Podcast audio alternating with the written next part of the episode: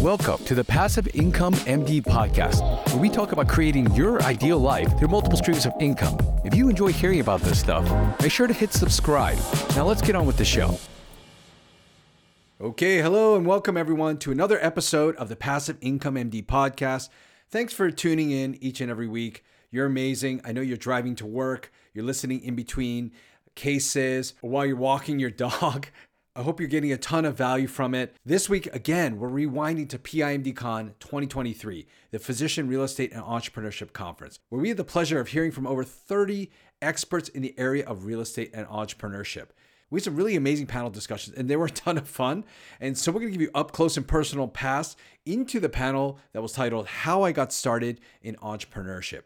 If you missed the live event, this is your chance to listen in. This panel was moderated by Dr. Pranay Parikh and filled with some amazing physician entrepreneurs. Again, if you weren't able to join us live, I know you missed out, but we'll be releasing the dates and locations soon for PIMDCon 2024.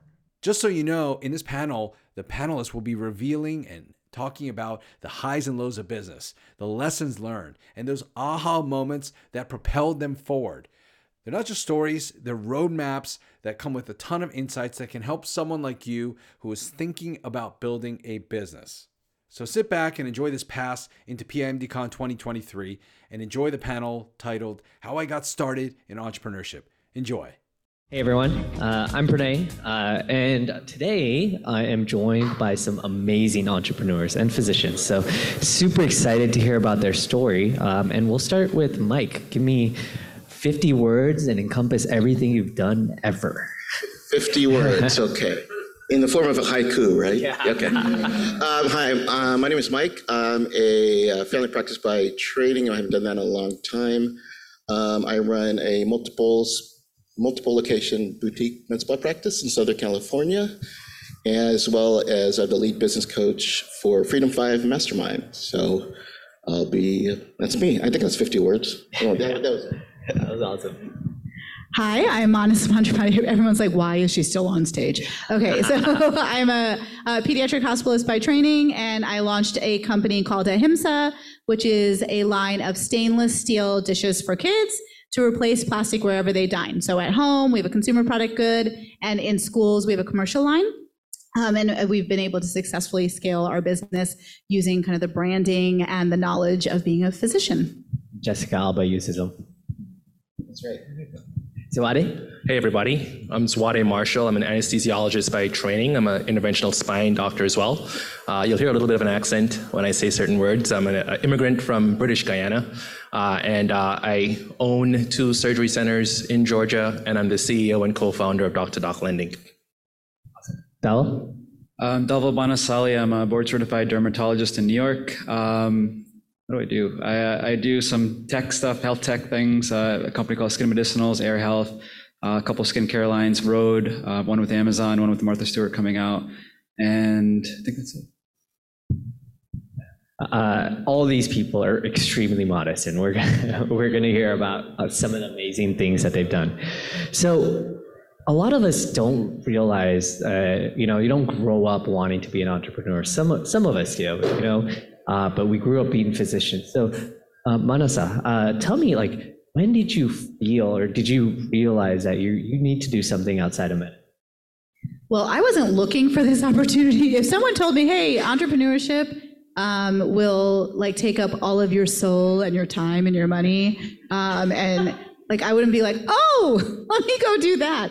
So I accidentally got into entrepreneurship. Um, and and the reason that outcome was there is because I didn't have mentors at the start and the plan in the start to really understand, which is why I love this group. And so I really just felt compelled um, by a problem that existed with plastic. The American Academy of Pediatrics actually came out in 2018 with a food policy statement talking about all the food additives um, and really talked about plastic being harmful to children's health and to use glass or stainless steel instead. And it was this medical policy statement that now 67,000 pediatricians were supposed to say to families. But then those families would go to the Targets and the Walmarts and the stores, and it was just littered with plastic bottles and plastic tissues for kids. So there was such a disconnect between what we were recommending as a medical community and what like industry was offering for these families that I just felt like I had to do something. Um, so that's why I did it. I wasn't really looking to start a business. I accidentally started a business. Yeah, Dhaval, you had a similar story, right? And how you started your own journey.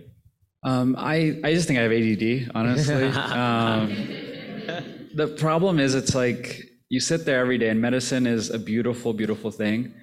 But there's so many things that you want to just bang your head against the wall, and you're like, why is it like this?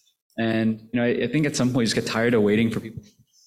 Um, each problem you have and fixing them yourself. So um, for me, with skin medicinals, it was very simple. Um, I couldn't get affordable medications for patients. I texted around to my friends. We all had the same issue. And so we had to solve that problem. Started there. So I, I think you'll see uh, and a lot of these people, they saw a problem. And a lot of times we see a problem and we're like, hey, someone should do something about this, right?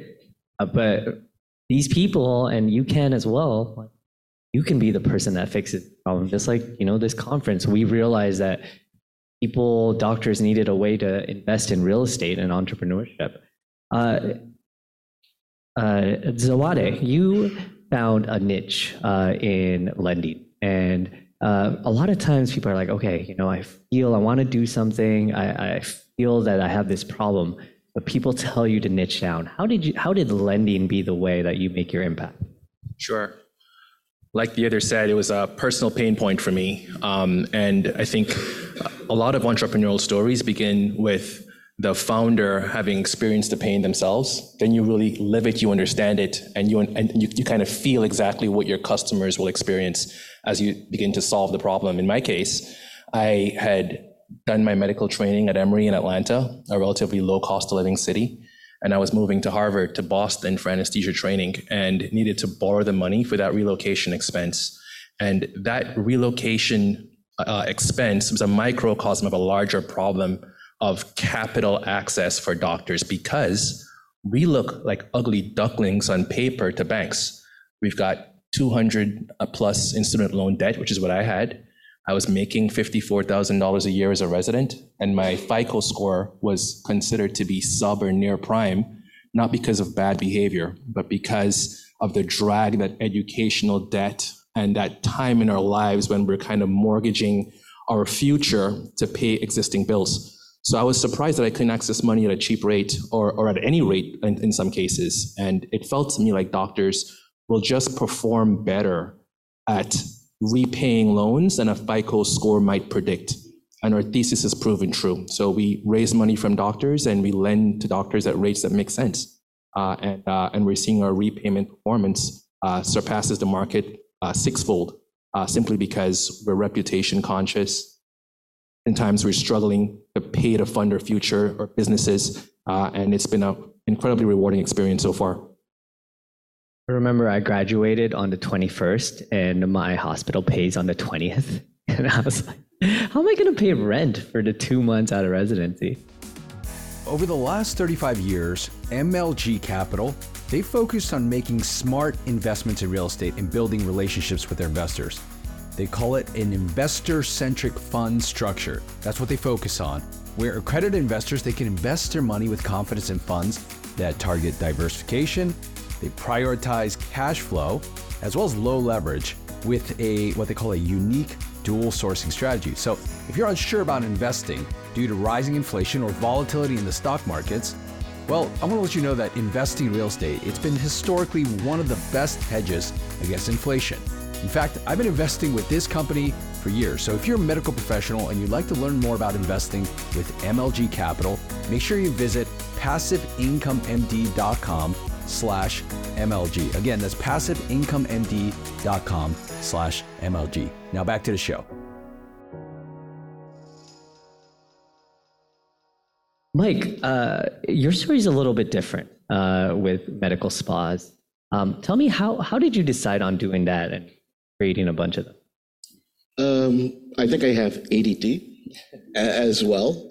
Um, so, kind of my story is I actually left medicine at 34 years old because I was kind of burnt out with family medicine and uh, started a software company for businesses. And I was out of medicine for like uh, six or seven years, but I still loved medicine um, to that. And I started doing on the side, doing consulting for physician entrepreneurs.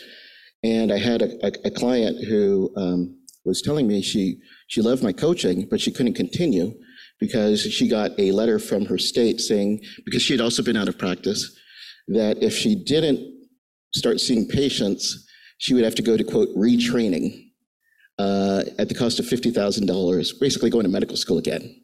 So I don't know about you, but the thought of me going back to medical school again is kind of a recurring nightmare that I, may have. I don't know. It, it, it's just me. Um, so I wanted, so had been out of medicine and I go, I don't want that to happen to me. So I'll, I'll do, I'll do something to, um, you know, get, get back in. And one thing that I tell doctors, especially doctors who are out of medicine, is even if you're not practicing, just do something like once a month just to keep your license going. Because you spend a lot of time and money with that. And for some reason, you know, I I did some like volunteer work, like my my my son's school, sports physical, so I kept it active. And then, um, okay, I, well, I need to start seeing patients again, um, just to keep it active. And I went to locum tenens, and then after 30 minutes doing a pap smear after several years, I go, uh, I don't know if this is for me. Employee medicine is for me. So my dream was always to start my own practice. And I did it, and I said, I'm going to do this in Southern California, which is managed care, hell, as you know. And I said, I've got my background in, in software and other businesses, and I can do it.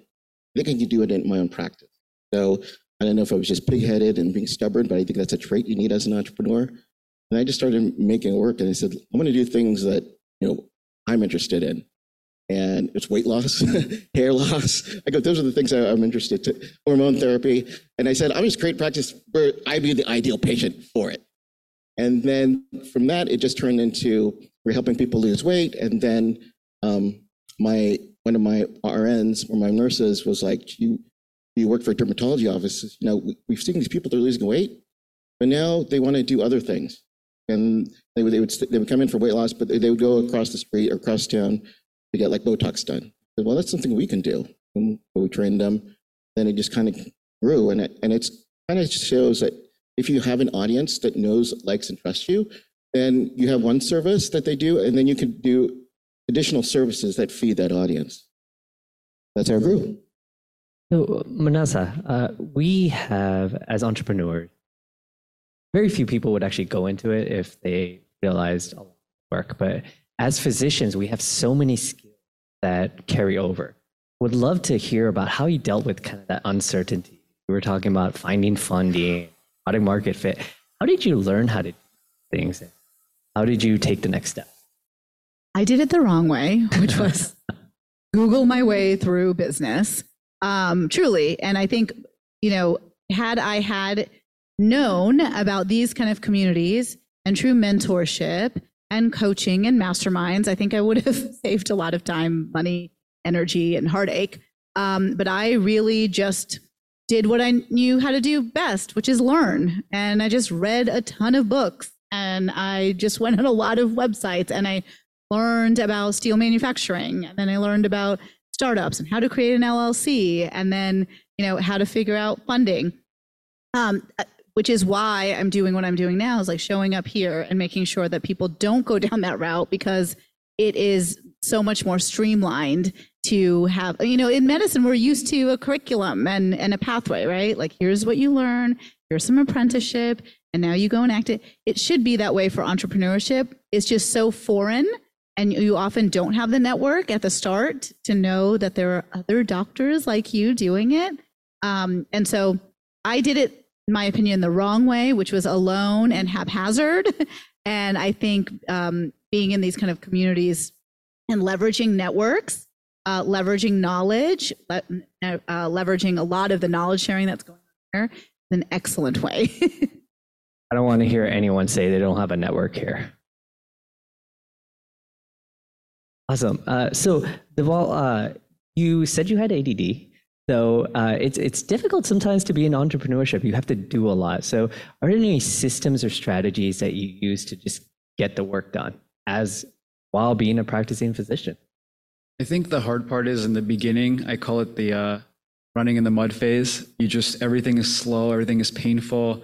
Getting you know insurance, filling out things for your accountant, all these little things that they add up this stressful, anxiety provoking, it's like madness. And you have to go through it. And in a weird way, that's the joy because you feel like you're accomplishing something slowly but surely, brick by brick.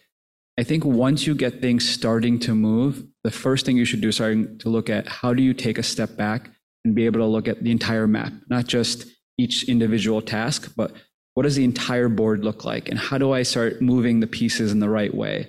And I think as as physicians, we're sometimes kind of bred do everything ourselves, and we're just not good at everything, even though we think we are, myself included.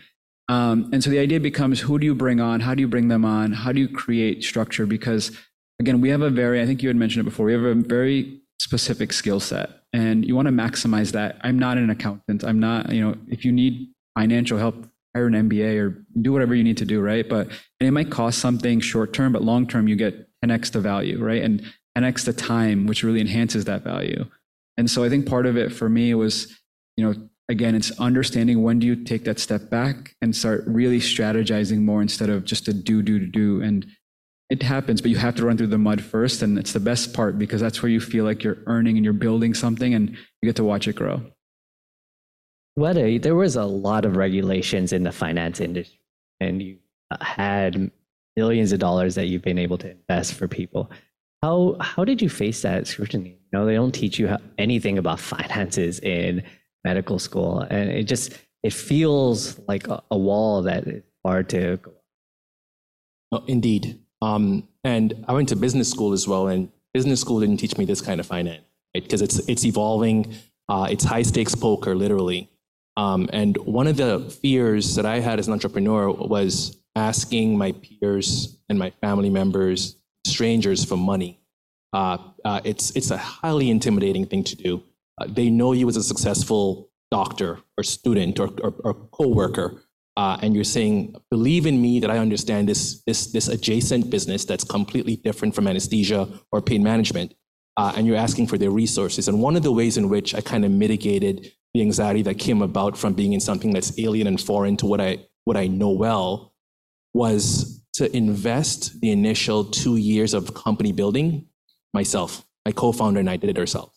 Uh, and so we wrote the first $500,000 worth of checks on big white shoe law firms to help us to build the underpinnings of a real company that's compliant from a regulatory perspective, that had the infrastructure within our website and our application that would allow us to build upon that to, to give loans. So when investors were coming in, it was not to fund the overhead, but to fund the actual but mitigated risk for them. And I felt a lot better saying, believe in us, write us a check for a half a million bucks, uh, and it's going to your peers who you know will repay because of the operating thesis. And our community really leaned into it. You know, we did two million of loans in our first year, uh, and that was three years ago, and we've done 78 million over the course of the last three years.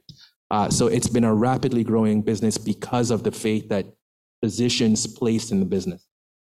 I think that's one of the big perks of being a physician. You have a salary, you have a steady income, have some savings that you could put intelligently into business. Like a lot of times people have fear. They have fears when they start a business. And one of the fears is they're going to be burnt out, right? Entrepreneurship's a lot of work. You went from family medicine and you were burnt out. How did you know that you weren't going to get burnt out uh, in entrepreneurship? I think is because I saw the alternative. So um, when I was in corporate medicine multiple years ago, um, I saw I met a family practitioner, and um, if you're, you know, I was in a group practice, and in my group practice, a lot of family practitioners, internists, and it was like a gung ho FP, like we don't believe in hospitalists, we're going to take calls. So I'm doing 12 admissions a night, and uh, being the new person, they say, hey, we're going to put you on Christmas, Thanksgiving. and like on Y2K, I was on, on New, Year's Day. They put me 2000 because they don't know what the heck has happened, but we'll put Woo-Ming on it. You know, you'll figure that out. But, but anyway, um, so I was in the, in the ER, and I talk a little bit about this um, uh, in, I'm speaking tomorrow, so a little spoiler alert. But um, I was Christmas day, like five o'clock in the morning, and there was another doctor there that we knew we kind of shared call with, but he had a solo practice. He was like in his mid 70s. And and just me and him, the only doctors, you know, besides the ER docs, were working up. I said, well, why are you working here? Shouldn't you be with your family? Because, you know, Mike, I, I get another $300 if I work Christmas, Day, work the holidays. And so I said, you know, is that what my life is going to be? you know, 30, 40 years uh, doing holiday. And I go, this, this isn't for me. Um, and my, my thing about fears is it motivates you, you know, what you want to do and what you maybe want, want to avoid. And so I said, I was never the person saying, I want to work, you know, a nine to five job and do this for 30 years. And I think um, that newer generations know this. You know, many doctors are just going from different different opportunities. But back then, it was like I thought, okay, I'd go into medicine. I'll work for some place for 30 plus years, have a 401k. And I said, this isn't the life for me. So I was willing to to make a leap and to see what else was out there. And what helped me go get over my fear was having mentors who had did, who had who had showed me that they had success doing it. And I think it's very difficult to be an entrepreneur unless you've have some type of mentors. You can't learn this, folks, on YouTube. You, you really got to find people who you know who can shortcut your success, and, and they're going to show you the way how to do it. Not YouTube. They're on TikTok. TikTok. Hey everyone, have a question for you. What if there was a way to make your money work for you instead of the other way around? Let me ask you, are you looking for a way to create passive income and secure your financial future? Or maybe you've stayed away from real estate because you don't have time to be a landlord. Then I want to introduce you to Passive Real Estate Academy. It's the revolutionary platform that we created that teaches you how to invest in real estate passively with little or no effort on your part. In just four weeks, our comprehensive course will teach you everything you need to know about passive real estate investing and help build that confidence in you so that you know that you're making a great investment choice. We created this course for busy people like you, and we're going to guide you from every step of the way, from understanding the even the most basic information to understanding the jargon and understanding underwriting so you can make sure that you're making a great investment, that you're maximizing your returns and minimizing your mistakes. And the best part, you can do this all from the comfort of your own home with absolutely no prior experience required. So it's time to prepare yourself and learn so that you can be ready for these deals that you see because the time is coming. So don't let the demands of your job or the current economic climate dictate your financial future. So join Passive Real Estate Academy and build that confidence to know that you're making a great investment when it comes to syndications and funds. So visit our website at passiverealestateacademy.com to learn more and take your next step to financial freedom. You know, a lot of times people ask me right now, where do I invest in? When it's not a good time to invest in real estate, what I do is I take that money and I invest in myself. I get more education, I get mentorship, I pay for mentorship, I get go to masterminds, go to this conference. That's that investment in yourself will pay multiple dividends. So Dhaval, uh, tell me when you you wanted you were a dermatologist, you wanted to start a skincare. How what resources did you where did you do you Google how to start a skincare line? Where where did you even start with that? So it depends. I had some cheat codes in there. so our first one was with Amazon. The second one was with Hailey Bieber. So they're they have bigger distribution than I do. Um, but I think inherently we're, and I, am shifting this a little bit, but I think the perspective is important. Um, I think a lot of my colleagues want to do skincare lines or something like that, right? But they don't they don't feel like they know it. But then you ask them very simple questions. So if your patient's not responding to X, what do you do? They're like, well, I add Y. Okay. Why do you do that? Well, it does this. Okay. So then how do you think about that with skincare? So, you know, if you're adding this ingredient to that ingredient, what happens if you do this? Well, it would be a little bit better. Like, okay. So you actually know more than you realize. Um, we live in a world where people tend to fake everything and fake it till you make it. In medicine, we're like, we know it and we just pretend we don't. Like, it's bizarre. And um, and so sometimes you just have to kind of like really put pen to paper and realize like, hey, look, like we've been given a blessing. We you know, we get to we have the privilege of caring for people. We have we have literally 16 years of knowledge in our brain. Like again, I think you mentioned it. It's like we just don't realize the powers that we have, right? And so you look at like a lot of these skincare lines that go out there, they have no science, no anything. They just have really good marketing people starting them. And I'm like, whoa, whoa. And so um, actually this morning I had to do an interview, a media interview on, on a Rhode brand, and it did pretty well. And I was doing pretty well. And they're like, what do you think separates it? And I was like, look, they leaned into science. They let me, you know, have that discussion at the very beginning. Like we have to do it the right way, do it the right way. Um, you know, I always joked with Hailey, or you know, if she does her, you know, does a great job, they're buying it once. If I do a great job, hopefully they buy it more than once, right? And it's it's like that idea that I think science will always win. Marketing will take you so far, but you know, again, we we know more than we realize. We just have to let ourselves kind of understand that and, and let ourselves know it's okay to think that. Zwade, as the person on the panel with an MBA, you talk about some of the benefits. Who is a physician and wants to become an entrepreneur? What, who should get an MBA and who should? Sure. I I think it's a highly personal decision. Um, and just because you want to build a company or, or get into entrepreneurship, that is not necessarily a reason to get an MBA.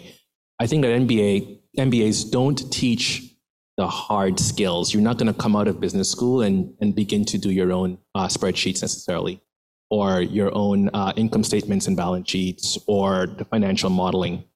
It makes you conversant enough to know how to hire, how to assess quality of the people that work with you, how to lead teams of folks who are smarter than you, uh, and how to inspire and motivate them to continue to work and feel heard uh, and get that we're all working towards a common goal. So you get the language of commerce and you it changes the lens through which you see the world and how you see opportunities. Um, it's expensive. It's, a, it's an outlay of cash and it's an opportunity cost, especially if you are already in practice. Uh, going back can be extraordinarily expensive and may not be worth it. Uh, but I think now with um, the the advent of evening programs and part time uh, and and very specific kind of uh, master's level courses that can be finely tuned to specifically what you're trying to accomplish, that could be worthwhile. I did it when I was in um, medical school. We didn't have a formal MBA program, but at that time, the Affordable Care Act was being contemplated.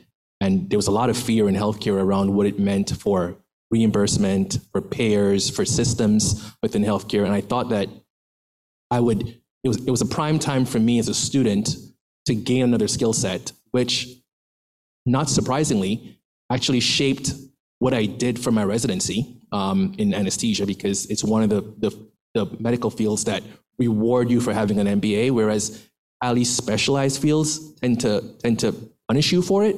Um, they want you they want to know that you're going to go out and practice and do the thing that you trained 16 years to do and not become a consultant or or some kind of a business head. Um, and and then it also kind of helped with the way I did research while in training and and how I began to build the infrastructure for my future practice and then my future business so a long way of saying that um, it's not necessarily the place that you get knowledge to do something it's, it's a place where you learn a network and you get that big picture. You're able to strategize from a big picture perspective uh, and take a step back from the weeds and help and have the doers do under your leadership. Manasa, we, we physicians are, are pretty good at working with teams. We have nurses, we have techs under us, but in entrepreneurship, we're so scared to our first hire, build a team. To get the skill that you've had, you've had to build a team. So would love to hear your thoughts on going from that idea to building it, building it. Um, I appreciate what you just said because that is exactly the, the answer to this for me. When you start off and you don't have any kind of high level strategy knowledge, you really just jump into the weeds. You're like, what's next? What's next? And you just solve for each of those things. So if you look at an org chart, and I teach this, um, it's you start with an org chart that's you know the the visionary, the integrator, and marketing, sales, all of these, and you just put your name by all of them because that's what you're doing, right? You're like Manasa, Manasa. Oh crap, Manasa, Manasa, Manasa, and you're like, you know, and so that's how um, it starts. But I think there's value to that, especially when you've not done it before. So one of the things for me, while it was hard and while it is really um, overwhelming to do all of those roles because we know how to learn so well, I think it's really important.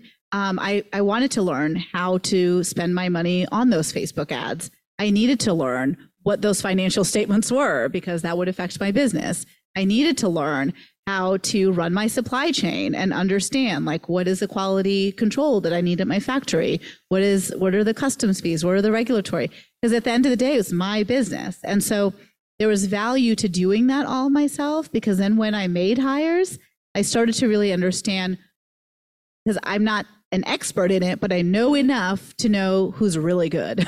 and so that's kind of how I started hiring. And I went with the stuff that mattered the most first. Um, and the stuff that I hated the most first, so finances, like a good accountant and um, controller is where I started. Um, and then actually, my next hire was a strategist because I couldn't see the forest through the trees. Once I could see the forest and had a bigger roadmap and had already done the little things, then it like really was a puzzle that started to come together and I knew where I needed to go next. So I really s- still take control a lot of the uh, marketing and sales because you know it's part of the branding and it's part of the innovation um, but the operations and the finances and a lot of those are just off of my plate you know so I would just reiterate that's like super valuable. And again, it- and I said it before about, you know, hiring an MBA or whatever it is, you still have to do the initial parts of it. So you have a fundamental basic knowledge because you want to be able to talk to people because it's one of those things where if people can take advantage of you, they will. And so you need to know just enough where you can kind of situate yourself where you're like, you understand what they're saying. They still do the weed work and all that kind of stuff. But then again, you're sitting 30,000 feet like, okay, so your job is to do this, this. Okay, you want to, this is growth. Okay, how does that work? Especially on the skincare side. It's like, okay, so what is growth? What are the KPIs we're looking at for growth? How are you going to do it? Then their job is to go integrate those little steps and come up with a plan. And you just make sure that they're actually doing it. And that's where, like, I think the different phases of building a project or a company, and you know, especially on the commercial side, it's absolutely necessary because you know pressure bills as you're scaling and growing. You need to know like lead times and ship times and all this. So you need people handling each part of that to make sure you're successful. And the people and the skills will change as the company grows. So the team that got you from zero to 30 will not be the team that gets you from 30 to 100. Uh, and recognizing quickly when you've outgrown personnel, when you've outgrown your skills uh, is highly important because you can start making a lot of mistakes and you can be waffling and spiraling and not realizing that you are. I just did that. So yes, that is true. really important. It's a, somebody told me what gets you here doesn't get you here, and what got you there doesn't get you there. So it's the same. Mike, let's talk a little bit about hiring people. So we just talked about the importance of hiring people and hopefully hiring people smarter than you in whatever they're doing. But how do, how do you even do that? How do you find people that are smarter, for, smarter than you that want to work for There's you? nobody. Yeah, that's like a sore subject because I like hate hiring. So I'm, I've got a brick and mortar clinic and, uh, you know, and during COVID, like everybody, like, or after COVID, everybody want to work at home. All right. And so we would have people like, oh, yeah, I can come in. uh, This is for like a Zoom call, Zoom interview. And I'd like to apply, but, you know, the parade is in town. Can we do this like later? Like it's a Zoom call. Like seriously, that's all you got to do. You don't even have to wear pants right? To, to, to show up. And so, um, like in, in terms of hiring, um, and, and it's better now, but like we would have people like, I have a lot of mid levels that I've hired. So I'd have like this, you know, people have ulterior motives, like why they want to be hired. Like I remember this one PA that we hired and his question for me was, so of all the different services you have at your med spa, which one was the most profitable? And then in order, one through five. Like he, he obviously wanted to open up his own. Um, what I learned about hiring is like in my, so we have 20 employees besides myself and my son who does our social media, it's all women. And what I learned was someone interviewing with me would tell me something different than what they would tell, you know, my staff. So like, for example, I heard this, I, I interviewed one nurse practitioner and I thought she did well and she got to meet all of her staff. And but I wanted to know what their feedback was. And so, so I, I asked Marie, I said, what do you what did you think of her? And she says, I hated her. Why did you hate her? He says, you know, she seemed very cordial. Because didn't you see how she treated like Jeanette, our medical assistant? She just basically walked over her and, and, and doing that. And what I learned when hiring, it's not just for me. I have a, I said it's a drama free zone, or I do as best as I can because it just takes one person, one bad apple to like totally spoil uh, a bunch. Um, so it's very important to whatever you're doing is make sure that it's, it's an ecosystem. Um, in terms of people who are hiring that are for different tasks, that, that you do, just like yourself. I hate looking at finances and QuickBooks and all that stuff, but it's a necessary evil for you to look at your, your KPIs and things like that. I think it's important to know at least a little bit about something that they're doing. I work with a lot of doctors who have their own clinics, and I hear a lot of stories like, you know, I hired this person and doing finances, and she stole $100,000 from me on it because he totally trusted her. The doctor says, well, I don't want to do finances. And that's what happens. And they were just taking stuff, stuff under the table slowly after a period of time.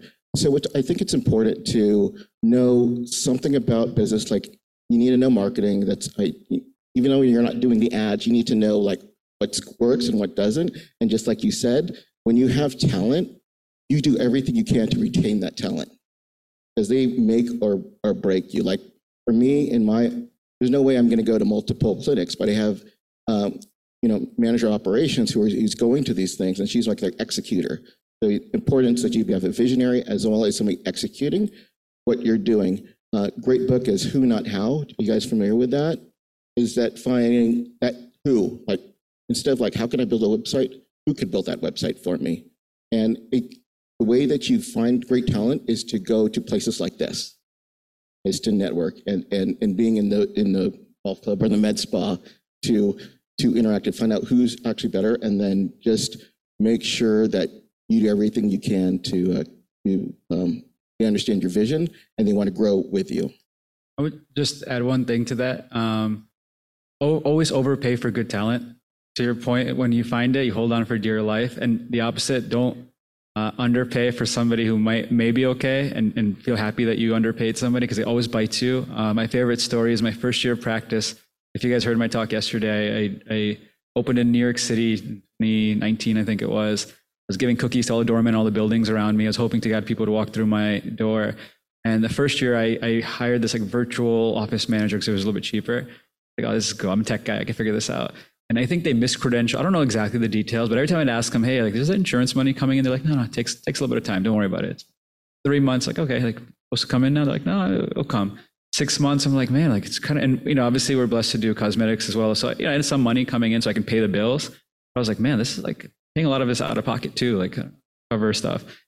Eight months comes in, still nothing. She's like, oh, yeah, like, I think we may have had an issue. I'm like, what's that? She's like, oh, I didn't think I credentialed it correctly. So you're, uh, all those like uh, it expires after three months. So that first six months, seven months, actually, I think all of these have gone incorrectly. You're not going to get paid for it.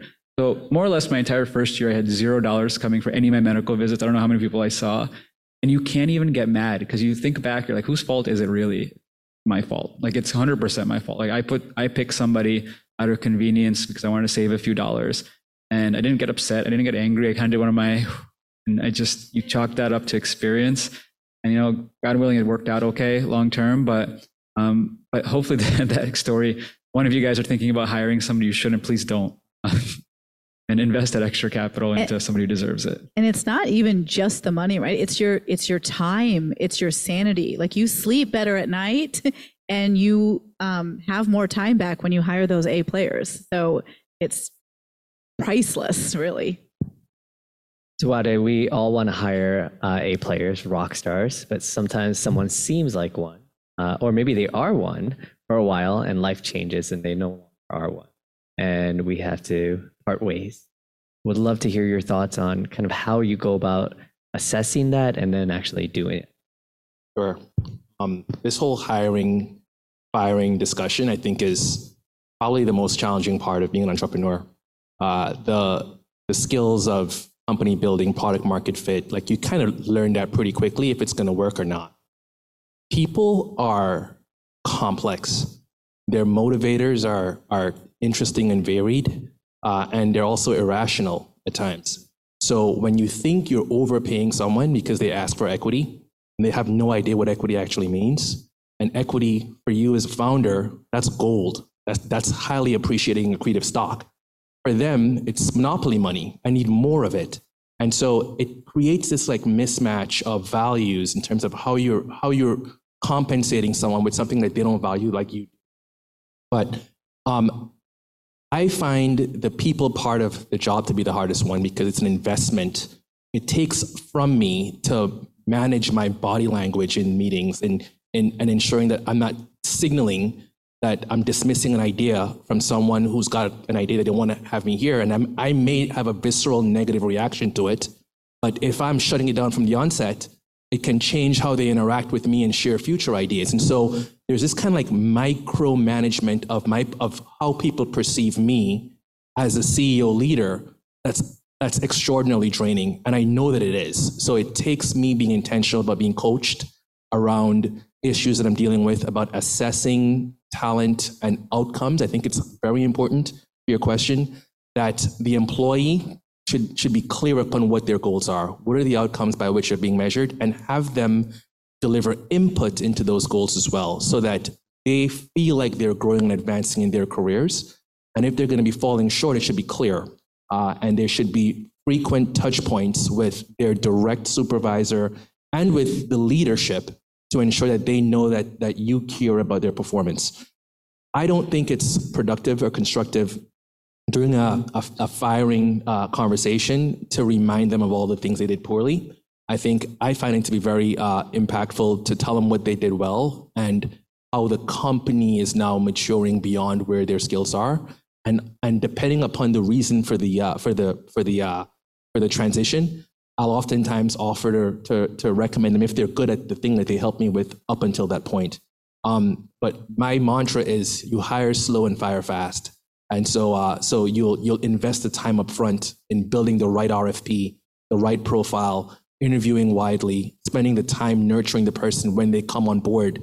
The onboarding process can really sink a highly talented person if you have not trained them to what their job responsibilities are when they come on board as well. So the investment in people is really, really a huge undertaking in, in early stage companies, especially because when you hire that first em- employee, they're going to be filling in a bunch of different hats that they may not have expected to. And so, how do you continue to motivate them and reward their work and effort?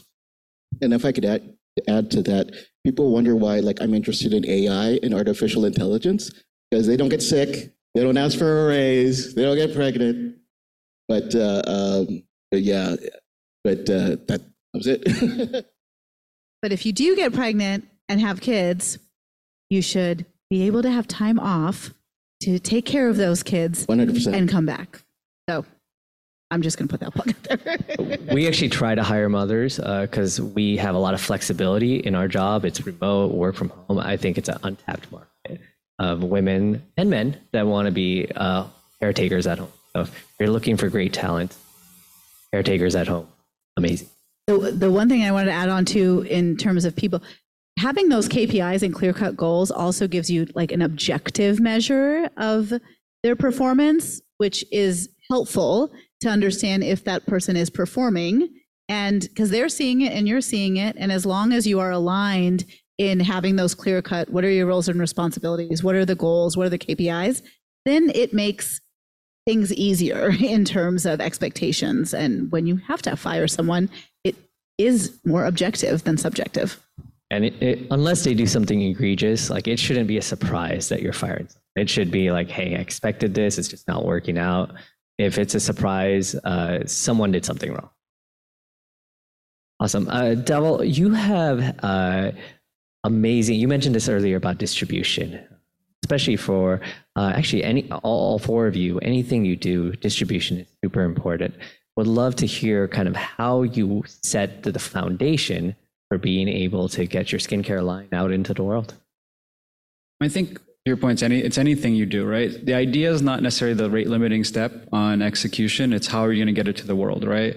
You can have the best X or best Y, but if nobody ever sees it or never gets to them or um, they don't, you know, it's not useful for them in whatever capacity you're providing it, you're going to fail, right? So um, I think part of it is understanding. I mean, you know, with us, I think you know, the interesting thing, like we have a company called Air, right? We actually do distribution for skincare brands within derm offices. For me, it's a cool kind of win-win-win because the doctor can now recommend the same products that we write on a piece of paper to their patients digitally so that the patient gets email or text and they can get it at a discounted price they create new revenue for themselves. They can donate, they can keep it, whatever they want to do. But it's a it's essentially a new kind of like employee that pays them, which is kind of weird. Um, brands now have a new distribution because retail is expensive. They take what like 65% a lot of times, maybe more. Um, the D2C is getting really expensive because just customer acquisition costs have skyrocketed. I think before it was, you know, a couple cents, and now it's like can be like 20 30 dollars for uh, you know CPG good. So um, we we instead of you know our problem solved with that is if this vertical was getting saturated and this one was set, let's just build our own, right? And it's again leaning into our superpower because we're doctors, we can kind of understand that that system a little bit better than most people, but I think inevitably, like I'm sure with your with your company, it's like how do you like you the, the basis is very simple. How do you get people aware of it? How do you do this? With your company, you you've created a solution to a problem that most people don't realize is a problem, right? So, you know, once you figure out how to educate people, how do you get it to their hands? Like is it online? Is it in retail? Who is the retail, right? With skincare, we look at, you know, the Sephora's, Ultas, are those the best bet? You know, there's a lot of brands in Sephora. You have Target now. Target's interesting. Who goes into Target, right? Walmart. I mean, there's a lot of different places um, you're seeing like brands like Puma who are having like lifestyle influencers do sneakers and things because why? Because they have crazy social media distribution and their fans want to engage with them in some kind of fun way. Um, you see a brand like Kith. Kith does all these clothing collaborations with like Coca-Cola and this and that. And it's just you're leveraging different channels to kind of create synergies. And so I think in 2023, it's okay to be a little bit more creative and really think about like, okay, this is my vision or dream, but how do I get it to people? And if you can solve step one and step two, and at least you have a plan, then you do it. If not, you just take some extra time to figure that out um, before jumping, you know, fully into it. And government contracting is another one for commercial products. Zwade, to end on an inspirational note, would love to hear a win that you had in the early days of entrepreneurship. Sure. I think um, it's always important as you get through the mass of hiring people and figuring out how to market and your acquisition channels and product market fit, that you stay core to the customer, who you're serving and how you're serving them. Our aspirational goal as a company is to be the USAA for doctors. That brand, just hearing that, you know what I mean, right? Like uh, when you call USAA as a veteran, they know what your E6 rank means. They can empathize about, about your deployment or whatever it is we speak the language of medicine because we've lived it. Um, and the the win that we had is um, I remember speaking to a borrower myself because we we do that doctor to doctor consult after we we approve your loan. We want you to hear from us. And the borrower was actually uh, borrowing for fertility treatments. Uh, uh, he and his wife were trying for some time. He was an immigrant like me, uh, and um, and had applied for loans and couldn't get anywhere else. When we funded the loan, I heard the tears in his voice. Uh, he was choked up and and and ungrateful but hopeful for the promise of maybe get, being able to conceive. When they did, several months later, uh, he sent us a note with the ultrasound picture, and everyone on our team was choked up about it. That, that kid is now four years old, three years old, uh, and that borrower is an investor and uh, leads our research committee now. And so there's this kind of passion around what we do uh, because we feel like we're left out. Uh, it's hard to, to gain empathy from society when you're a doctor. You're supposed to be the ones that make a lot of money and do so well, and folks don't understand the pressure that we have financially when we're dealing with the pressures of learning how to save lives and care for people. Um, and, and, and so we, we're extraordinarily proud of that. Enjoy the show? Let me know by dropping a review in the podcast app you're listening to us in. And if you haven't already, make sure to hit subscribe. Join thousands of physicians who are also on this journey to creating their ideal lives through multiple streams of income. Learn more at our website, passiveincomemd.com. Thanks again for allowing me to be a part of your journey. See you next time.